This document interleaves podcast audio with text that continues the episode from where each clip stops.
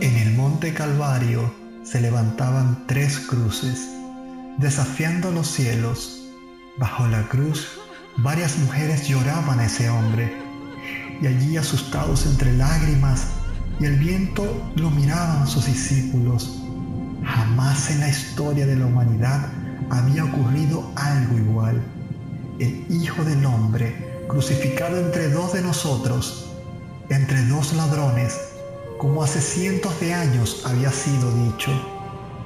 La hora se acercaba. La tierra respiró profundamente, pues pronto sentiría el dolor. Los sepulcros esperaban impacientes. Las nubes se preparaban para ser golpeadas entre rayos y silencio. Fue entonces cuando en medio de aquella agonía se escucharon las palabras del que estaba del otro lado de Jesús palabras que retumbaron, palabras que le eran conocidas al Maestro al momento de ser tentado. Esas mismas palabras las escuchó en la cruz. Si tú eres el Cristo, sálvate a ti mismo y sálvanos a nosotros. ¿Cómo olvidar ese momento? ¿Cómo olvidar el momento cuando Jesús movió la cabeza mientras sentía el fluir de la sangre? Sentía cada vez más profunda la corona de espinas. Su rostro no se podía distinguir, hinchado y deformado. Apenas podía abrir sus ojos. Sus labios resecos y la gente seguía murmurando. De repente, una lanza asesina atravesaba a su costado. Mientras que todo terminaba, sangre y agua brotaban de su cuerpo. El día moría lentamente y las horas, las horas caían como caen los pétalos marchitos de una flor. Ahí estábamos los tres, agonizando mientras la muerte subía lentamente por las cruces. Y hubo silencio, silencio sepulcral, silencio de muerte, un silencio. Fue allí mientras escuchaba cómo ese otro ladrón se burlaba de Jesús. Miré a la multitud con sus rostros llenos de maldad, de hipocresía, otros tantos de sufrimiento y dolor por aquella realidad vivida. Apenas podía ver con claridad, pero fueron sus palabras las que llegaron a lo más profundo de mi corazón. Las palabras del Maestro en medio de la burla e injusticia.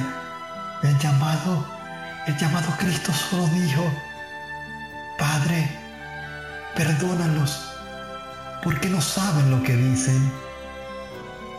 Mientras miraba a ese ladrón, mientras miraba cómo se burlaba de él, yo no podía creer lo que veía en mis ojos. Allí colgado mi corazón solo expresaba arrepentimiento y dolor. De mi boca salían unas palabras, unas palabras que eran el deseo más profundo de mi ser al ver cómo Jesús estaba tan cerca de mí injustamente crucificado. Señor, Señor, acuérdate de mí cuando estés en tu reino. Aquí estaba yo, como pecador, reconociendo mi culpabilidad y reafirmando la inocencia de Jesús. El silencio selló los labios del otro ladrón y Jesús con dificultad movió la cabeza y, y su vista se encontró con mis ojos, los ojos de un pecador de uno que no era digno, de uno que estaba sucio y que se sintió toda la vida lejos de él. Allí estaba frente a frente con Jesús. Y sus palabras de amor hacia mí fueron un bálsamo y una llave a la eternidad. Desde hoy estarás conmigo en el paraíso. Nunca pensé que al final de mi vida una luz llegara a cambiar mi destino eterno. Fui un hombre pecador, en la miseria, mis fallas me habían acorralado. Ahora tenía la recompensa por mis obras. Y quizás te hayas sentido así constantemente en esa condición, teniendo una vida alejada de Dios, a espaldas de su amor, una vida llena de excesos, de descuidos, fallándole a Jesús. Yo estaba en ese horrible estado. Es más, estaba justo en el extremo. No podía vivir mucho. La crucifixión era inevitable y fatal. En poco tiempo me romperían las piernas para poner fin a mi existencia infeliz. ya no tenía vida, sino el corto espacio del mediodía y la puesta del sol. Pero eso era el tiempo suficiente para el Salvador, que es poderoso para amar, para sanar y para salvar. Sí, allí fue, allí fue mi momento de salvación. Y sabes, si la salvación fuera por obras, no hubiese podido ser salvo, puesto que ya estaba atado de pies y manos al árbol del destino nefasto. Todo había terminado. Todo había terminado para mí. En cuanto a cualquier acto de justicia, podría decir una o dos palabras buenas, pero era todo, era todo lo que podía hacer. No podía ejecutar nada, no podía hacer nada bueno, no podía ayudar a nadie. Si mi salvación hubiese dependido de una vida activa de servicio, ciertamente nunca hubiese podido ser salvo. Como pecador que era, no podía exhibir un arrepentimiento duradero del pecado, pues ya tenía muy corto tiempo para vivir. Solamente de mi corazón pudo salir esa expresión de amor, esa expresión de arrepentimiento. Señor, acuérdate de mí cuando vengas en tu reino. Mi oración es que tú puedas anhelar el del corazón solamente confiar en Dios, de la infinita misericordia que Dios te ofrece. Hoy tú también puedes decirle a Dios, Señor, acuérdate de mí. Señor, yo quiero que tú comiences a hacer algo distinto en mi corazón. Y te cuento esta historia porque esta fue la historia del ladrón que estuvo allí al ladito de Jesús en la cruz. Mi nombre es Noendri y quiero animarte, así como este ladrón estuvo tan cerca de Jesús y tan cerca eh, allí en sus últimos minutos de vida y pudo pedir perdón y pudo arrepentirse, tú y yo todavía tenemos oportunidad, tú y yo todavía tenemos vida y podemos decirle, Señor, mira, comencé a hacer algo distinto en mi vida.